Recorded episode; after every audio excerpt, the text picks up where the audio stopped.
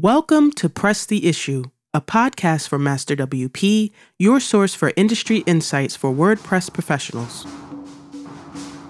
Get show notes, transcripts, and more information about the show at masterwp.com slash press the issue. Our mission at Master WP is to bring new voices into WordPress and tech every day. The new Master WP Workshop series does just that. Our new live and recorded workshops on everything from code to design to business turn WordPress fans into WordPress experts. Find the workshop for you at workshops.masterwp.com.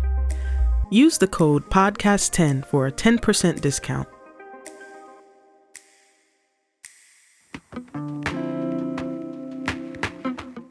At State of the Word a few weeks ago, Matt Mullenweg announced plans to begin labeling plugins in the WordPress directory based on cost and backing from the community.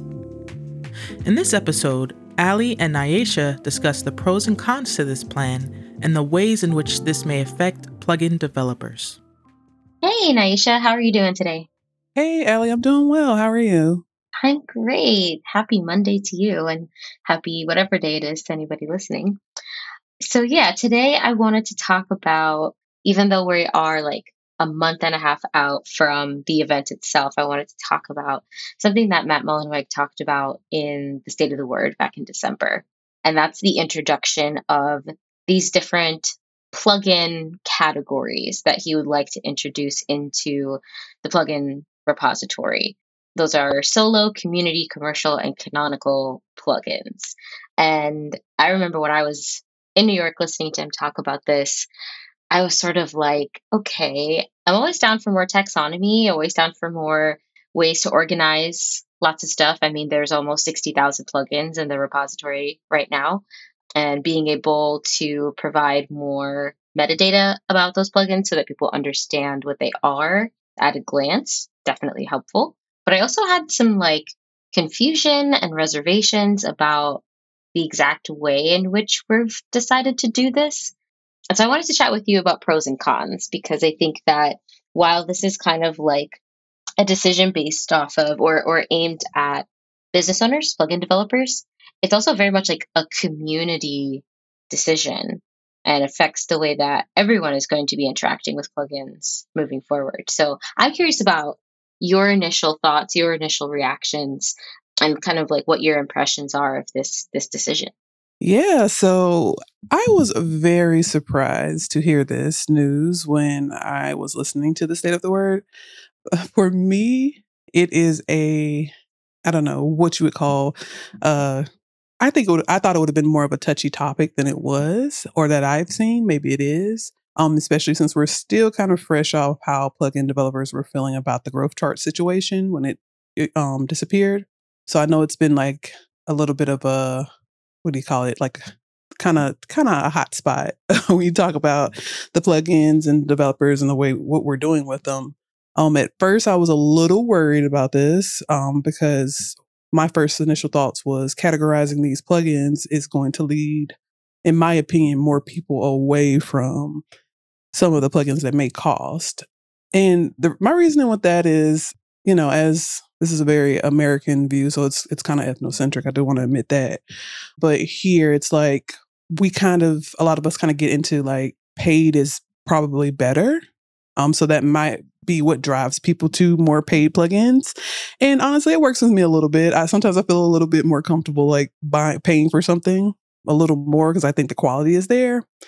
Um, so I think a lot of plugin developers may use that to their advantage. I think if you're a good business person, you would. Um, like, hey, you know, this may cost a little more, but look at this quality uh, support you're getting with it. Look at you know the the money that you're paying goes into what you're getting, and I think a lot of people were using that to you know kind of control their sales. I think introducing something like this because we're going to steer people toward community, and I'm doing air quotes, based plugins. That's going to take, in my opinion, away from some of those premium plugins. Um, so I do see how some people would be concerned about it.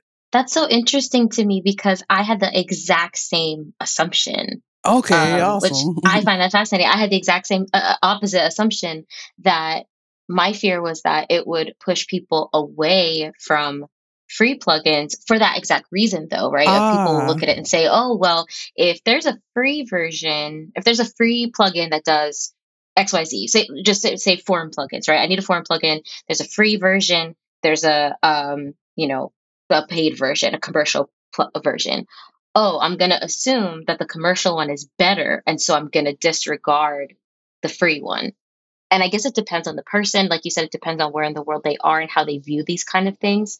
But it overall, it makes me concerned that people are going to jump to a conclusion based off of this this label without really and truly looking at the plugin itself because there's so many more things that matter about a plugin and whether you decide to use that plugin that has nothing to do with how much it costs if it has add-ons if it's built by one person or if it's a community project like and I think that a lot of the average WordPress user, you know, we're inside baseball, right? You and I, the average WordPress user who doesn't read up and listen about all of this stuff, they look at a plugin and they say, well, does it, does it do what I want it to do? And can I afford it?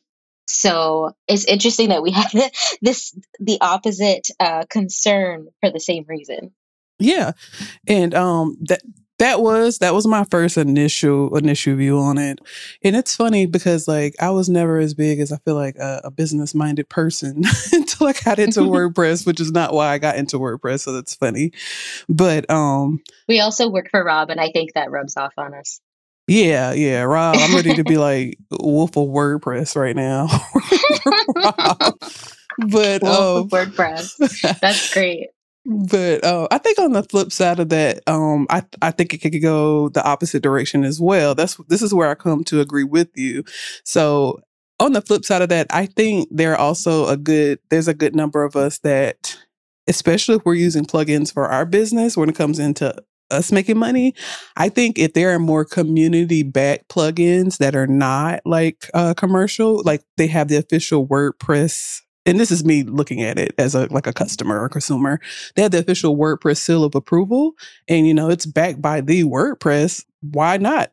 Why not go with the free one? You know, I would jump to the free one if I know it's being, you know, it has that extra seal of approval because I'll it'll put me in the mindset of why would I spend money on this plugin when I can, you know, I can uh, hop in and that that gives me a lot of concern as well. Like it kind of I feel like it's going to make it harder for new plugin developers to get those sales and get those numbers. Yes. If people are passing over them for something that is, you know, officially recommended, which I think that out of the so out of the four options, we didn't really explain exactly what the four options are, but it's a free single person project, right? So one person made this plugin, they put it up on the store. Entirely free community projects. I don't fully know what that means. I guess that means like a team of people has volunteers, or maybe like the, the pods framework or something like that, where it's multiple people working on it together. Commercial plugins, like that's like Yoast, GiveWP, like these big plugins with big paid teams behind them that have premium versions, add-ons, etc. And then canonical plugins, which are officially recommended, community supported, entirely free. And I feel like in some of these there's overlap, right? Like I could imagine Yoast would be a commercial and canonical plugin because they do have a free version, but they also have a premium version. I'll say that the canonical one gives me the most like reservation. Mm-hmm. I think it's really cool to mark a plugin a single person one or a community one because as a user, I'm like, oh, that's really cool. This one plugin was built by one person, or this one plugin is a community effort. I think that's really cool.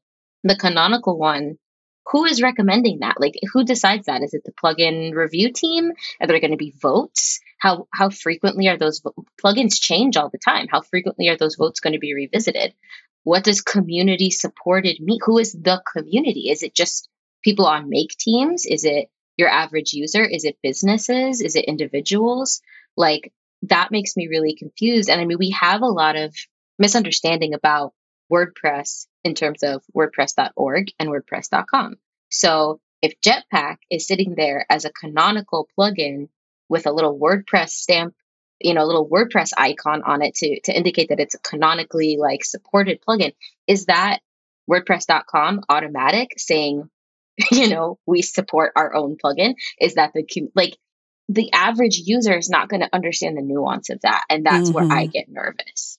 I'm with you 100% on that. I think it takes some of the fairness out, especially like you said for newer plugin developers. Like I'm a person who I've expressed interest in the past in actually creating a WordPress plugin, and it's actually something once I get past you know several hundred of my other uh, projects that I want, it's something that I wanted to jump into doing. But you know, with this, it just a few things that have happened.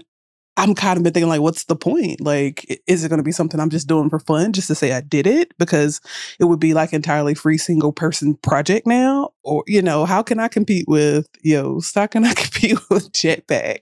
Um, even if I, you know, even if a couple of us from work did it, we got our own little team together. Like, how would we fit into this? I do think it's it's I do think it's unfair for not even just like a single person, but like, cause there are, we have people in the community who are well known, or especially have worked with well known companies or well known organizations. Maybe they can get up going doing a single person project. But what about that little known, that little to less known person in the WordPress community? What about that person who's new to, to the community? Maybe they just got into the community this year.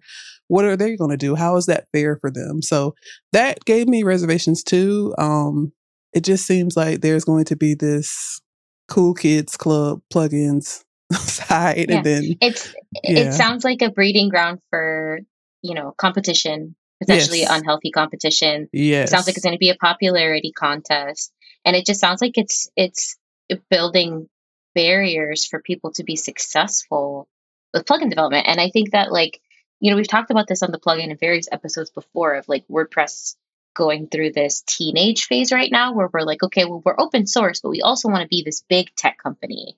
And, you know, sometimes maybe that means prioritizing systems like this that do create like financial competition and business competition over the whole kumbaya, everyone gets a fair shot. It just seems like a weird hill to stake your flag on that, you know, plugins are so accessible in terms of like if you are a developer who wants to get started building products in the WordPress space, plugins is where you're going to look to. And so by doing this, we're kind of saying, well, maybe not so much anymore. Like, I don't know if that's because of the whole we're shifting everything to blocks now. And so we're kind of closing the gate a little bit on plugins. It feels very strange. And like, I don't think it's a hundred percent inherently a bad thing like I said at the beginning, I'm all down for more organization. I'm all about clear communication and organizing things and being providing that data. It just there's all these implications and there's all these uh, I don't understand the infrastructure and how it's going to work for a net positive result. I'm with you. I agree. Um, I sat and I thought about it. I can see both sides of everything, and I see the pros for developers. I see the cons. I see the pros for WordPress project. I see the cons.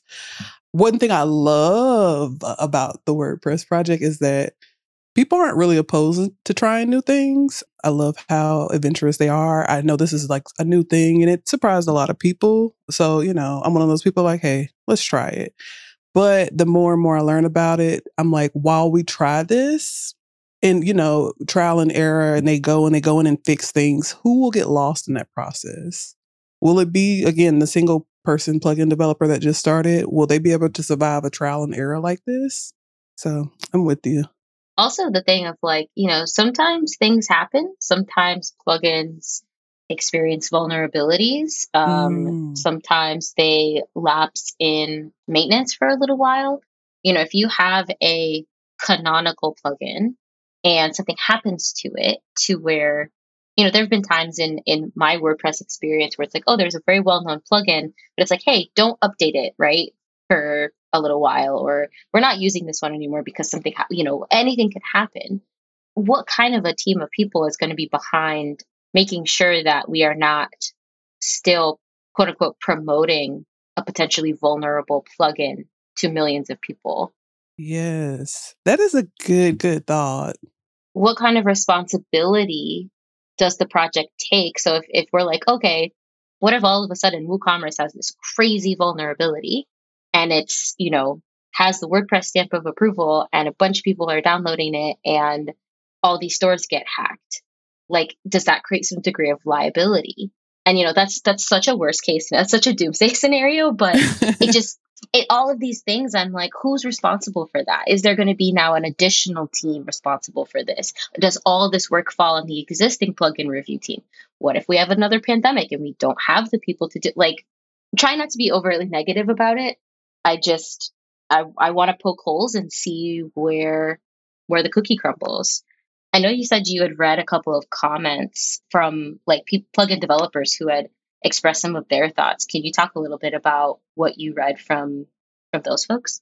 So I was looking at one of the comments on Make WordPress when um, they were talking about the release, and one user he talked about his uh, point of view on it, and I'm going to read word from word. Um, he said that this seems like a strange decision. All of the commercial in quotes plugins are open source as required by WordPress licensing, and many of those have open GitHub repositories that encourage contribution. Why not provide a link to that and continue to encourage the open source development of all WordPress plugins?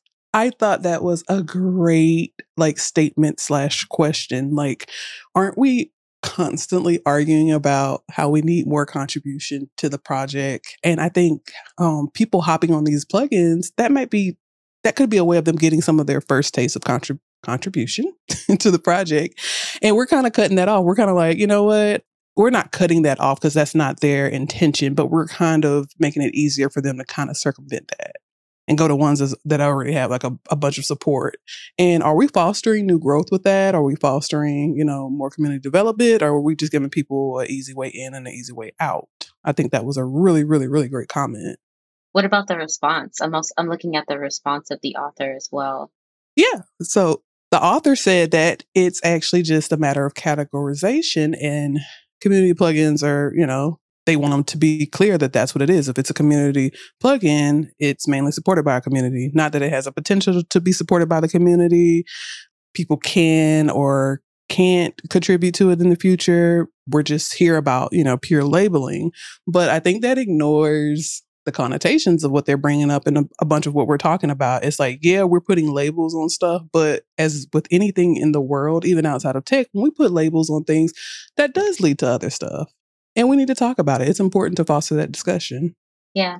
And you know, this is I don't ever want to come in here and say, well, people didn't think things through. I know that that the people who make these decisions think things through. I know that they care about not only uh, how this works, but its effect, right? I know that they care about that it feels like from reading this that it wasn't thought through in terms of how the average user what they're going to get out of this what they're going to understand by this. And I, I, think that you know one of the other things the author said in that response was whether the software is open source or not is kind of irrelevant as all software in our directory is open source. I didn't know that when i started using wordpress I went for a whole year building sites with WordPress and not understanding anything about open source. I would just go into the plugin directory, search for something I needed, kind of glance at the reviews and whatnot, and and download it. And if there was something that told me, oh, this is community and this is commercial, that would affect the way that I would consume that product, hands down. I agree. And so, yeah, that's, I think that's my main concern is like, I think that there's merit to the concept. I don't know that the execution makes a whole lot of sense. And, you know, it's WordPress. Well, we might iterate on this and five years from now, we'll look back and be like, oh, we were worried about nothing or like, oh, it all, it all turned out. But like the way that it seems structured at the moment doesn't make a whole lot of sense to me for the, you know, 90% of WordPress users who aren't aware of what open source does or means or how it affects plugins. I'm with you. I think we uh we overestimate as people in tech. we don't think about how much the average person who's not in tech knows about tech. No, not even just like you know our software, the WordPress project, computers, servers, yeah. the way the way plugins work, the way the internet works. A lot of people do not know, and this is supposed to be for users, but if our users aren't properly educated and not saying that's a fault to them, if that's just something they're not exposed to or something they don't know, we have to deal with that fallout. And I mean, it would be really cool if there was some kind of um, like separate database that like a freelancer or, you know, an agency could pop in the name of a plugin and see this categorization and and understand, you know, okay, if I'm going to recommend a plugin to a client, maybe here's the information but like front and center in the storefront for everybody to see, I feel like creates more confusion than it solves. But I agree. We shall see. Yeah. Thank you so much, Nyasha, for chatting with me. I really hope that people continue this conversation. I want to hear a lot more about, you know, you and I are not plugin developers. I really want to know Not more yet. about what the plugin, not yet. I love that. I love your energy. We are not plugin developers yet, but experienced plugin developers, I would really, really want to know how they feel like this is going to affect them, if they think it's going to affect them at all. Some people might just kind of have rolled their eyes and been like, yeah, this isn't going to going to do much, but I'm curious to know. Well, we will catch you in the next episode and see you around. Thank you, Nyasha. No problem. Hey there! Welcome to a new segment of Press the Issue Listener Mail. We want to know what you think about this topic. Specifically, how do you think WordPress as a community and project can bring the next generation into the fold? Tweet your response to underscore masterwp or email your response to podcast at masterwp.com. Then tune in to our next episode to see if we read your response at the end of the show. Thank you for listening to this episode. Press the Issue is a production of Master WP, produced by Allie Nimmons, hosted, edited, and musically supervised by Monet Davenport, and mixed and mastered by Tehran Bullock. Please visit masterwp.com slash press the issue to find more episodes. Subscribe to our newsletter for more WordPress news at masterwp.com.